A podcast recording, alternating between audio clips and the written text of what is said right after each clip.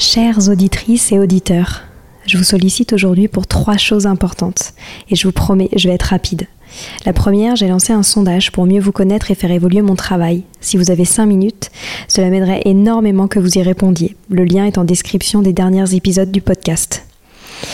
Deuxième point, gagner ma vie avec le podcast est un gros challenge en ce moment. Pourtant, vous êtes de plus en plus nombreux ici. Alors si vous avez des contacts d'entreprise ou de fondations dans l'enfance, dans l'éducation, dans l'enseignement, dans la transmission, n'hésitez pas à m'écrire sur Instagram ou sur LinkedIn.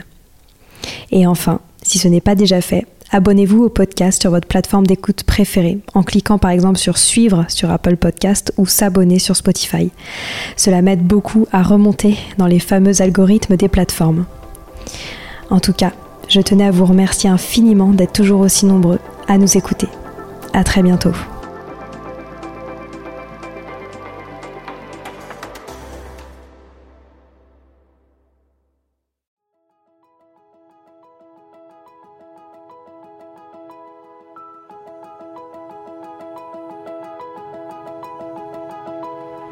Bonjour à tous, ici Stéphanie et Sylvie Descleb pour un nouvel épisode du podcast Les adultes de demain.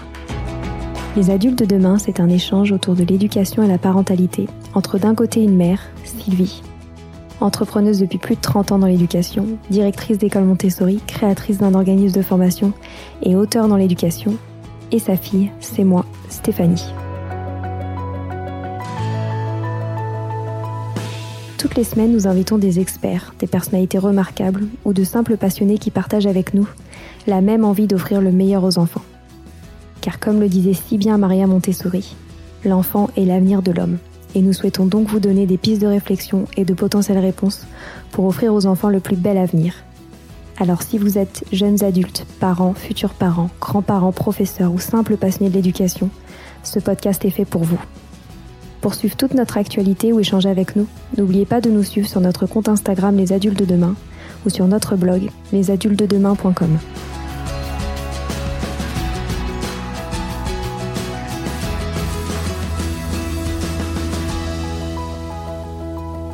Bonjour à toutes et à tous. L'épisode du jour est dédié aux enfants hypersensibles avec Stéphanie Couturier, maman hypersensible d'un garçon hypersensible et surtout auteur de l'ouvrage Mon enfant hérisson aux éditions Marabout, qui nous guide vers une meilleure compréhension de ce trait de caractère.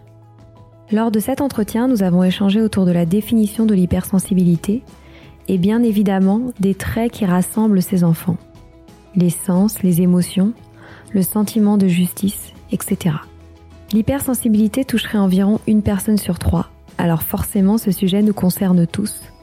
Je vous souhaite une très bonne écoute. Bonjour Stéphanie. Bonjour. Merci de partager ce moment avec nous aujourd'hui pour parler de l'hypersensibilité chez les enfants.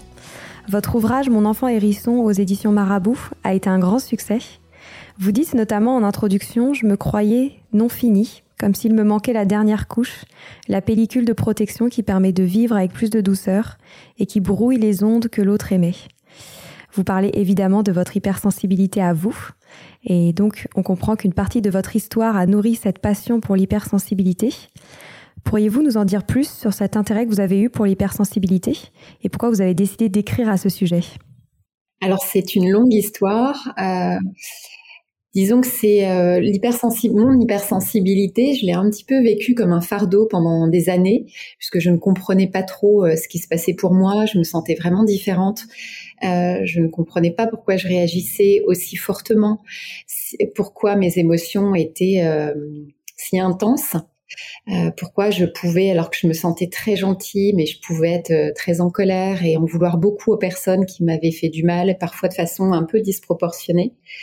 Euh, et ça a été un long chemin presque thérapeutique pour moi jusqu'à euh, jusqu'à ce que je me forme à la psychomotricité. Enfin, ça, ça a continué pendant ma formation. et puis la sophrologie, et puis évidemment donc mon métier m'a amené à beaucoup travailler sur moi et à avancer.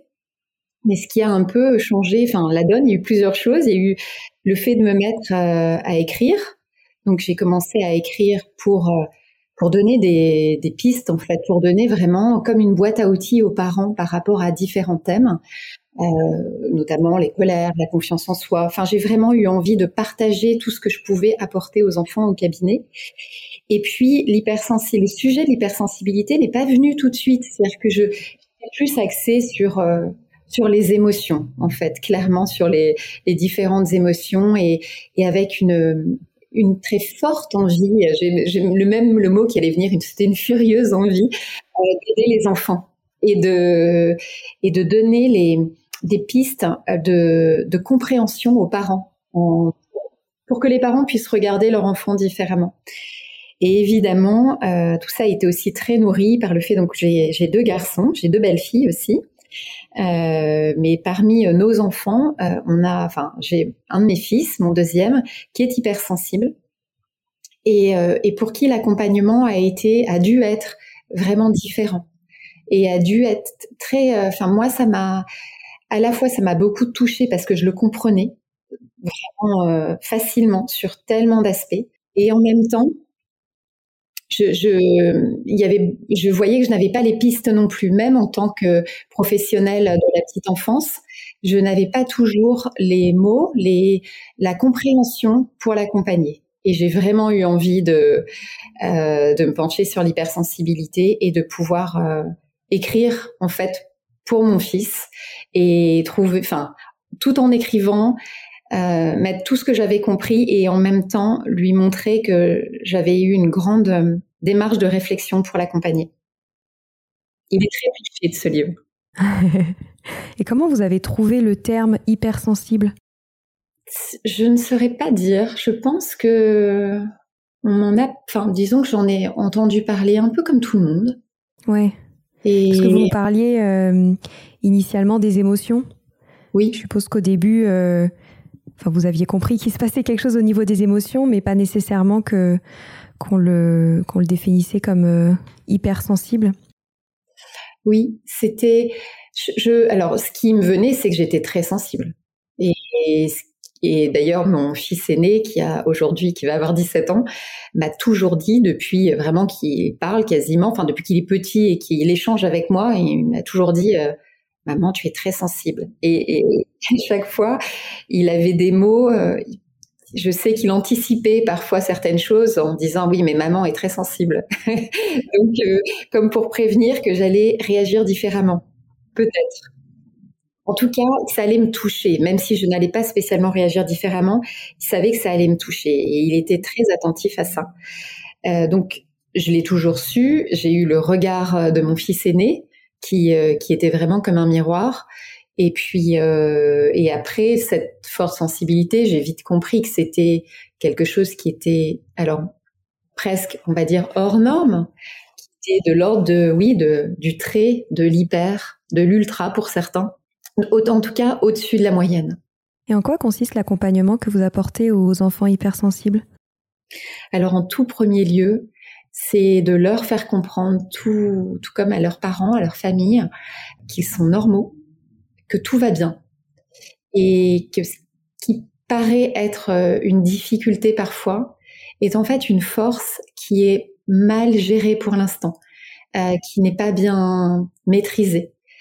Ce qui fait que oui, euh, c'est dur, c'est vécu trop avec trop d'intensité et, et les réactions ne sont pas toujours appropriée pour l'entourage. Elle, est toujours pour l'enfant, mais ne va pas l'être pour l'entourage. Et c'est ça qui crée la difficulté. Et c'est vraiment d'essayer de, en tout premier lieu, c'est de rassurer l'enfant et lui dire que tout va bien et qu'au contraire, ce qu'il la démarche pour laquelle en fait ces familles me consultent, euh, je, suis plutôt en train de dire quelque part, mais c'est génial, c'est le ticket d'or, c'est super, tu as un don, c'est un don. Mais comme tout euh, super héros, euh, le don, on l'a pas comme ça en claquant des doigts, on ne l'utilise pas en claquant des doigts. C'est-à-dire que ce don, il doit s'apprivoiser pour pouvoir l'utiliser correctement. J'aime beaucoup cette image du ticket d'or. Oui, c'est vraiment euh, c'est la plaque de chocolat de Willy Wonka. ouais. Et alors, on a beaucoup parlé d'hypersensibilité, mais on l'a pas encore défini. Est-ce que vous pourriez nous dire euh, en quoi consiste l'hypersensibilité? Alors l'hypersensibilité, c'est un trait de tempérament. Il faut vraiment avoir en tête que ce n'est pas un trouble. Et c'est un trait de tempérament qui a une grande part d'hérédité. Euh, c'est une façon d'être particulière on va dire, qui fait vivre la vie avec intensité.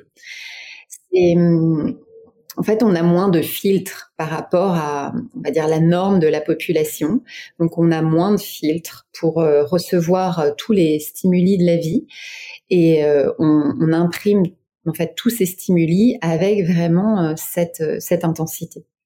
Donc c'est une et d'ailleurs c'est une force clairement si très vite ça peut être une force si l'environnement est adapté et soutenant. Mais par contre ça va être une difficulté si l'environnement ne l'est pas. Et ça, il y a un livre qui est vraiment exceptionnel, euh, qui montre bien, enfin, avec l'appui euh, des neurosciences, c'est L'orchidée et le pissenlit de Thomas Boyce, où il explique euh, justement la place et l'importance de la réaction de l'environnement par rapport à l'hypersensibilité. Est-ce que vous pourriez nous donner quelques traits de caractère communs, même si je suppose qu'il y a une multitude d'hypersensibilités, mais quelques traits qui pourraient rassembler ces enfants? Oui, alors en effet, il faut vraiment avoir en tête qu'il y a autant de formes euh, d'hypersensibilité que de personnes hypersensibles, parce qu'on a tous sa propre façon d'être hypersensible. Certaines personnes vont avoir euh, un développement des sens qui est très particulier au point de justement voir les couleurs différemment, au point d'entendre les sons différemment et d'ailleurs de pouvoir être extrêmement gêné dans des environnements sonores. Euh, certains, ça va être sur le plan gustatif, avec des enfants qui vont avoir, par exemple, euh, des difficultés à goûter, des difficultés à manger certaines textures. Donc, je parle des enfants parce que on le retrouve tout de suite.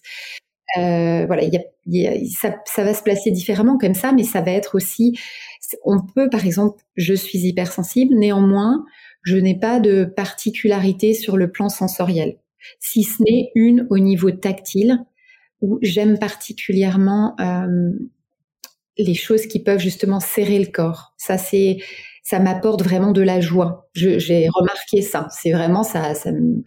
c'est presque, enfin bref, c'est une sensation très particulière, mais ça, ça vient me donner une émotion, voilà, très particulière. Mais il y a pas mal, par exemple, de personnes qui, au contraire, euh, détestent avoir quelque chose qui va serrer le corps. Il y a pas mal d'enfants, et c'est d'ailleurs des, comment dire, une, une démarche euh, qui est assez classique euh, chez les parents qui viennent parce que euh, c'est l'enfer le matin pour habiller leur enfant. Parce que les chaussettes, c'est très compliqué. Enfiler des chaussettes, c'est très compliqué. Il n'y a qu'une paire de chaussettes qui va fonctionner, on va dire à peu près, parce que l'élastique est un peu lâche. C'est pareil pour les culottes. Ça va être avec certains aussi, certains t-shirts, certaines matières. Ça, c'est, on le retrouve assez facilement, cette sensibilité-là. Euh, donc il y a évidemment, là je viens d'en parler, c'est tout ce qui a, a trait au sens, en tout cas où les sens vont être sollicités. Mais ce qui, ce qui revient beaucoup, c'est cette intensité émotionnelle. Euh, les émotions généralement sont, sont vraiment fortes, que ce soit les colères ou les tristesses, même les joies qui vont être débordantes parfois. Elles sont aussi labiles. Ça on passe très vite d'une émotion à l'autre. C'est comme un kaléidoscope en fait émotionnel intérieur. C'est-à-dire que très vite, la lumière, euh, le, la parole du parent ou du copain, plus euh, une sensation justement avec son vêtement, quelque chose va créer, c'est comme si on bougeait un petit peu le kaléidoscope et va créer de jolies couleurs, un, beau pattern qui fait du bien, qui réchauffe le cœur et, et, ça peut mettre par exemple en joie ou en tout cas une sérénité euh, profonde.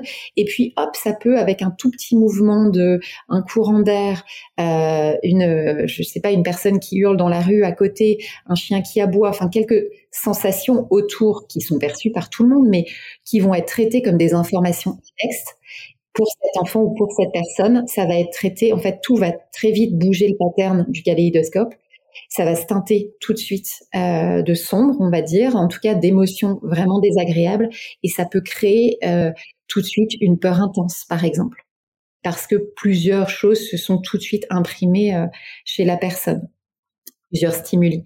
Donc cette intensité émotionnelle, on la retrouve vraiment quasiment pour tout le monde. Ce qui, ce qui hum, va changer, c'est la façon de l'exprimer. C'est-à-dire qu'il y a les personnes qui vont être un peu plus extraverties, donc tous ces enfants qui vont euh, crier leur colère, qui vont euh, entre guillemets pleurer pour un rien, pour le, pour l'entourage évidemment, parce que c'est jamais pour un rien, exploser sans raison. Euh, et puis, il y a les enfants qui vont, au contraire, ressentir tout ça, mais ne pas l'exprimer parce qu'ils sont plus introvertis, voire très introvertis, mais ça va s'exprimer différemment, avec des plaques d'eczéma, euh, avec une toux régulière, avec euh, des difficultés de respiration. Voilà, ça va s'exprimer, mais différemment.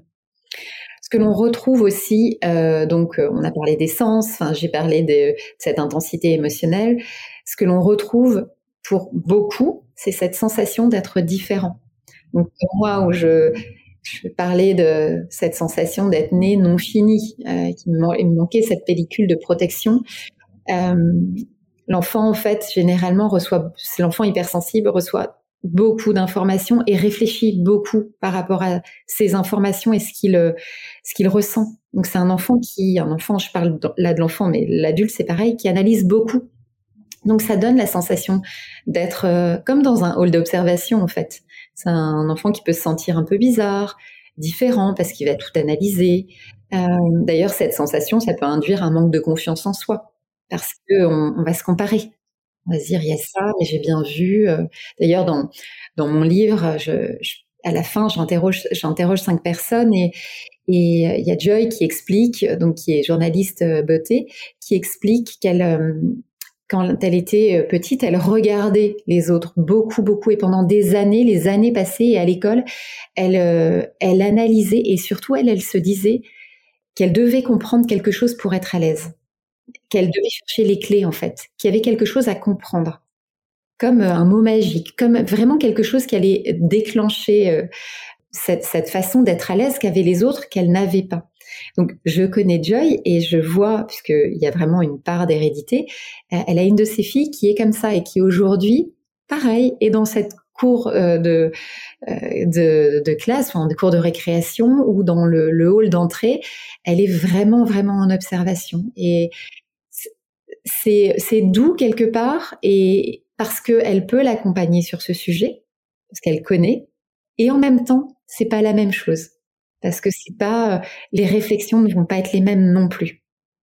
Parce qu'évidemment, ça se teinte de notre personnalité, de qui l'on est. Voilà. Mais cette sensation d'être différent, euh, D'ailleurs, elle revient chez les cinq personnes que j'ai interrogées. J'ai interrogé des, adultes pour, euh, pour montrer un peu des pistes de ce qu'on pouvait faire de cette hypersensibilité, comment elle se développait, comment elle traversait l'adolescence également, et, à quel point elle pouvait être une force dans la vie d'adulte après.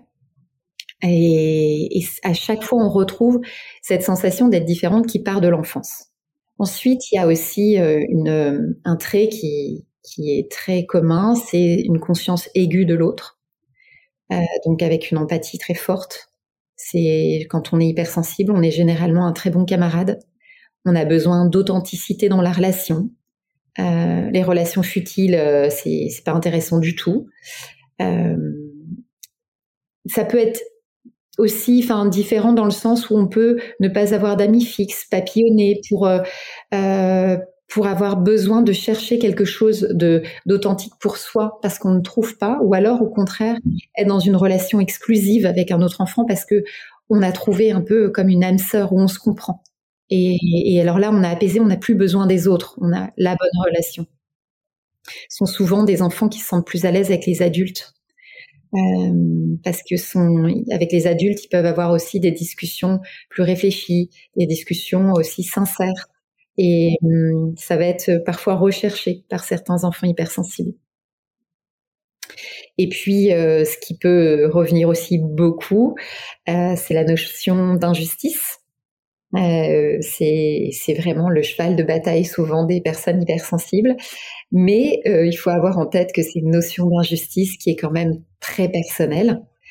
Et euh, donc, sont généralement des enfants qui ont besoin de justice et d'équité, mais qui peut amener à certaines choses particulières. Par exemple, euh, je donne souvent l'exemple parce que ça m'a marqué, ça a fatigué un peu le climat familial de mon fils qui euh, qui avait besoin d'équité dans tout, et donc il a eu une période où c'était vraiment fatigant. Et jusqu'à, euh, voilà, si un soir euh, on faisait une soirée, euh, un apéritif en famille, il avait besoin d'avoir le même nombre de chips dans son bol.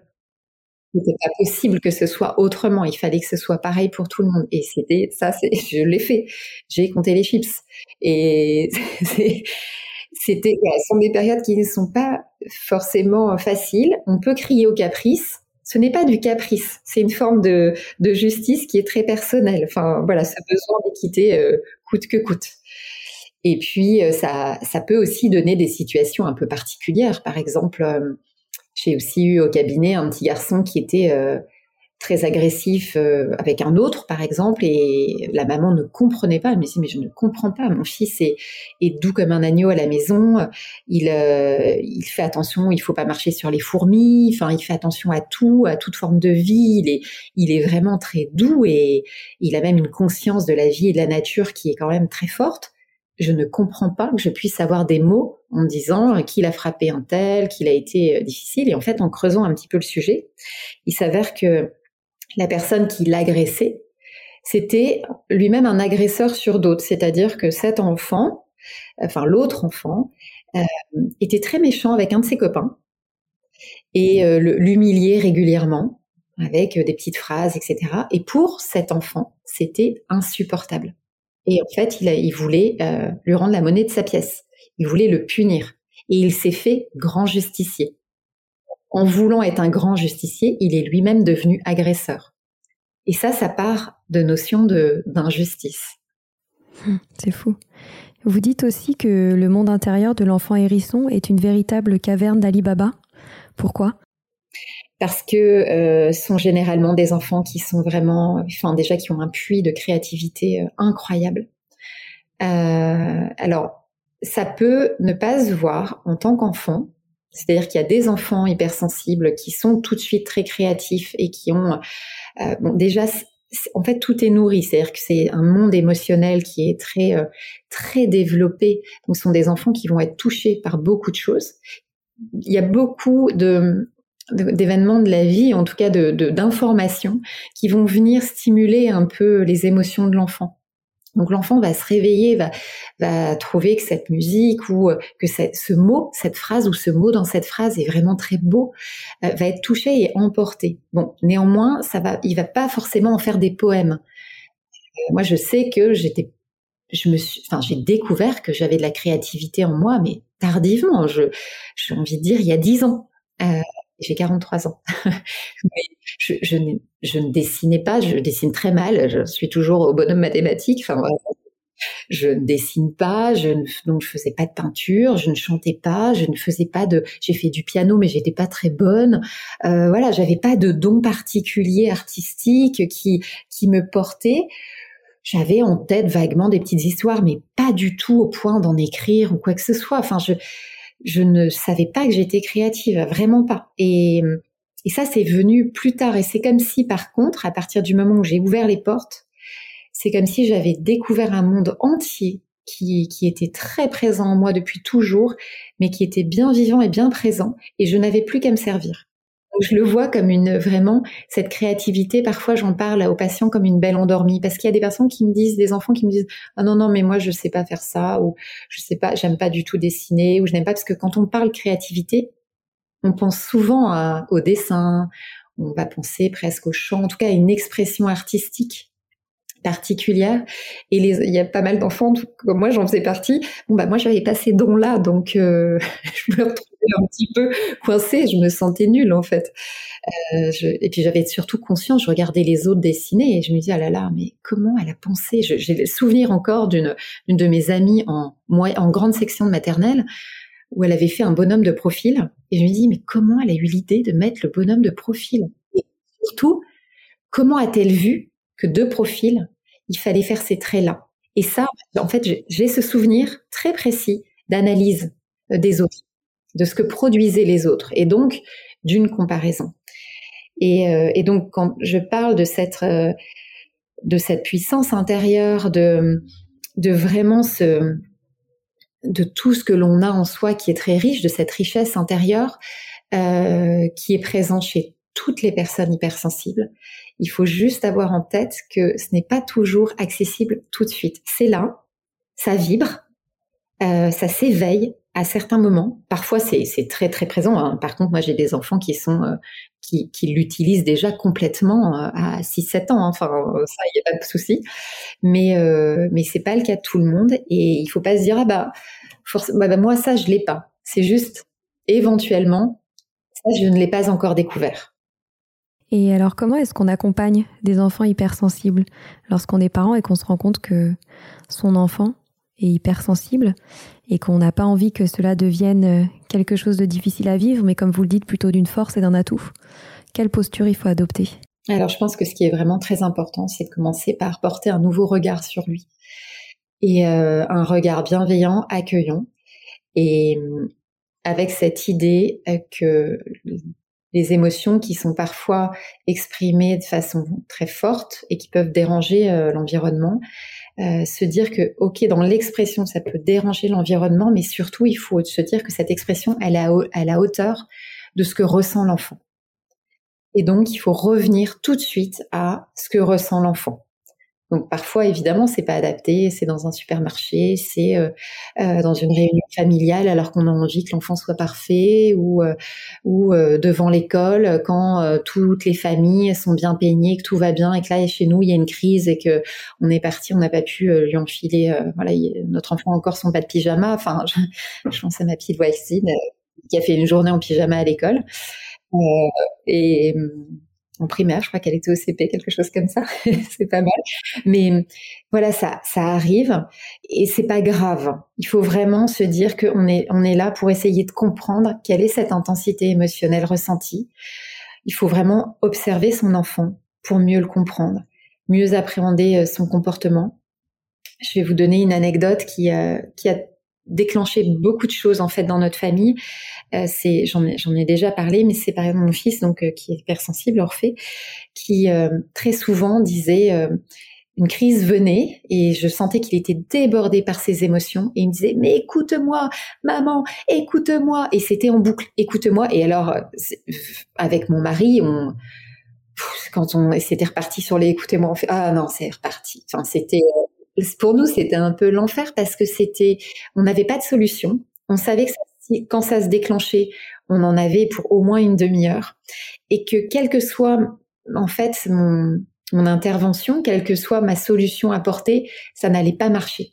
En tout cas, jusqu'à un certain moment. Et je, mais j'ai tout fait. Hein. J'ai vraiment, euh, je, je me suis fâchée euh, avec la fatigue. Je, j'ai été aussi tellement fatiguée un jour que je pleurais avec lui. Euh, j'ai, et surtout, donc je répondais, mais je t'écoute Orphée. Donc j'ai tout fait comme il fallait aussi. Je mettais euh, je lui prenais les mains, je me mettais à sa hauteur, je lui disais je t'écoute Orphée, qu'est-ce que tu as à me dire? Enfin, j'étais vraiment dans une écoute empathique. J'essayais de comprendre ce qui se passait pour lui. Or, c'était un disque rayé, c'était très difficile jusqu'au jour, mais ça a duré des mois, hein, des mois, des mois, jusqu'au jour où je lui ai dit je t'écoute Orphée, j'écoute que ce que tu ressens, c'est très très difficile. J'écoute et en fait je reprenais j'écoute dans le écoute je commençais toutes mes phrases par j'écoute. J'écoute que tu es très malheureux parce que quelque chose te dépasse. J'écoute que tes émotions sont très fortes et très dures à vivre. J'écoute que tu ne sais pas quoi faire et que tu as besoin de mon aide pour sortir de là. J'écoute que je ne suis pas souvent à la hauteur pour réussir à t'aider dans ces situations. Et je lui disais, j'écoute, et je, voilà, je continuais les phrases en disant tout ce qui me venait par la tête à ce moment-là. Ça a été la dernière fois qu'il y a eu le écoute-moi. À partir du moment où Orphée s'est senti compris et entendu euh, dans cette crise émotionnelle, ça a été fini. Ça a été vraiment, on a, on a tourné la page. Et euh, depuis, c'est complètement différent. Ah, c'est incroyable. Voilà, il faut vraiment se dire, enfin, c'est porter ce nouveau regard, tout faire pour comprendre son enfant, et puis aussi avoir l'humilité de, de se dire et de lui dire qu'on n'a pas toujours les réponses, mais qu'on essaie de le comprendre et qu'on essaie de, de, oui, de, de le regarder, d'observer, de comprendre ce qu'il ressent pour essayer d'apporter des solutions. Donc c'est vraiment être bienveillant. Il faut faire en sorte que notre enfant garde toujours, toujours une bonne image de lui c'est euh, c'est important parce que sinon on se construit avec une étiquette. Moi j'ai grandi, j'ai des parents pourtant qui sont super, hein, mais mais bon avec euh, l'époque et et puis j'ai fait des crises dans la rue, je me suis roulé par terre. Enfin j'ai j'ai fait des choses qui qui les qui me dépassaient, mais qui les dépassaient aussi complètement. Et j'ai grandi avec une étiquette. J'étais chiante, j'étais celle qui mettait la zizanie euh, partout. J'étais celle à qui, ça c'est mon père qui me disait ça après, à qui on ne pouvait pas parler euh, parce qu'en fait, j'étais trop sensible. J'étais je prenais les choses très à cœur tout de suite. Donc c'est vrai que c'était dur. voilà, et j'ai eu, j'ai plein d'étiquettes comme ça, de post-it. J'ai grandi avec des post-it sur moi qui étaient vraiment désagréables. Et j'ai eu un peu à cœur, moi j'avais à cœur de dire, mais au fond moi je me disais, mais pourtant je suis gentille. Je me sentais mais tellement gentille comparée à, à ce que je pouvais percevoir autour de moi. Et, mais mes réactions étaient un peu disproportionnées, on va dire, par rapport à ce que l'environnement, enfin, attendait. Et, ça, ce, voilà, avoir en tête que quoi qu'il arrive, on fait en sorte que nos enfants gardent une image positive d'eux-mêmes. C'est on fait en sorte qu'ils gardent une bonne estime d'eux-mêmes et euh, qu'ils gardent confiance en eux et en la vie. C'est bravo, tu vas y arriver. Bah oui, oui, il y a une grande colère qui est passée par là, mais c'est pas grave, tu as réussi à la faire partir ou ensemble, on a réussi à, l'apaiser. C'est extra. Et c'est ça le plus important. C'est vraiment de rester sur euh, sur ce regard en fait, sur cette façon d'agir. Et donc d'avoir aussi en tête de faire très attention à ne pas confondre son enfant et l'émotion. Parce qu'un enfant n'est pas colérique. Un enfant est traversé par des émotions. Un enfant n'est pas peureux. Un enfant est traversé par beaucoup de peur. Euh, il faut vraiment, il y a l'enfant, sa personnalité, sa façon d'être et les émotions qu'il traverse. Si on garde ça en tête, alors on ne va pas l'abîmer, on ne va pas lui mettre d'étiquette parce qu'on est tous traversés par euh, toutes ces émotions. Ah, ouais, c'est super. Et j'avais une dernière question à vous poser euh, avant qu'on arrête cet entretien passionnant. On entend souvent euh, un lien entre l'enfant hypersensible et l'enfant à haut potentiel. Qu'est-ce que vous pensez là-dessus? Oui, bah c'est euh, c'est un lien en effet qui existe, mais qui n'est pas euh, comment dire, qui n'est pas obligatoire. C'est-à-dire qu'il y a, ce n'est pas parce qu'on est hypersensible que nous sommes à haut potentiel. Il y a énormément de enfin, d'enfants hypersensibles, de personnes hypersensibles qui ne sont pas à haut potentiel. Par contre, il y a un pourcentage quand même plus élevé chez les personnes à haut potentiel. Il y a quand même plus de personnes hypersensibles, voilà, que dans la population générale. Oui. Et d'ailleurs, je voulais vous demander combien de personnes euh, sont touchées par l'hypersensibilité? Alors ça, ça, enfin, les études évoluent parce que jusqu'à il n'y a pas très longtemps, on, on parlait d'une personne sur cinq vraiment euh, tout, enfin même encore moi dans l'écriture de mon livre, c'était euh, les études qui étaient sorties, c'est euh, les, professionnels que j'ai interrogés, enfin tout le monde était sur les dernières études sorties et c'était une personne sur cinq. Or là, il y a une dernière étude qui est sortie et qui parle d'une personne sur trois. Alors après, je pense qu'il y a, parce que j'en parlais justement avec Camille Benoît, qui est pédopsychiatre et qui lit justement toutes les études qui, qui sortent, et, enfin, et on en discute beaucoup à chaque fois. Et elle, me parlait du fait qu'il y a aussi une différence entre, c'est-à-dire que euh, la forme de sensibilité. C'est-à-dire que finalement, on passe de euh, une population qui pourrait être un peu hyposensible à normosensible à hypersensible. Et c'est quelque chose qui, évidemment, qui est euh, dans une forme de un peu de, liné, de linéarité. Et, euh, et oui, peut-être qu'avec les études, si on en fait on ne parle pas de cette forme d'hypersensibilité vraiment qui va être euh, tout en haut du panier, j'ai envie de dire, de, dans le versant de la sensibilité, euh, mais qu'à partir du moment où on dépasse juste le, le seuil de la normosensibilité, alors on bascule dans une sensibilité qui est voilà, en excès. Ok, super clair. Bah, merci beaucoup Stéphanie pour euh, ce moment Merci autour de l'hypersensibilité. Je suis super heureuse d'avoir pu le couvrir euh, avec vous aujourd'hui. Encore bravo pour tout ce que vous faites, pour tous ces enfants hypersensibles et, euh, et à bientôt j'espère. Merci, bah, avec plaisir. Voilà, c'est fini pour aujourd'hui. On espère que cet épisode vous a plu. Avant de se quitter, on a quand même besoin de vous. Si après avoir écouté cet exposé, vous ressortez avec plein d'idées pour apporter le meilleur aux enfants, n'oubliez pas de nous laisser 5 étoiles et un petit commentaire sur Apple Podcast, sur iTunes ou toute autre plateforme d'écoute de podcast. Cela nous aidera à mieux ressortir et surtout à nous motiver pour continuer cette aventure ensemble. Si vous avez des suggestions, des idées de thèmes, des questions à poser, n'hésitez pas à nous contacter sur les réseaux sociaux Instagram ou LinkedIn en tapant Les adultes de demain. Nous serions ravis d'échanger avec vous. Si vous souhaitez en savoir davantage sur Sylvie, je vous invite vraiment à aller voir son blog sylvidescleb.com ou à la suivre sur Instagram en allant sur son profil sylvidesc, D-E-S-C, Montessori. Enfin, si vous souhaitez en savoir plus sur le calendrier des prochaines formations Montessori, rendez-vous sur www.apprendre-montessori.fr. On a hâte de vous retrouver vite et à très bientôt sur les adultes de demain.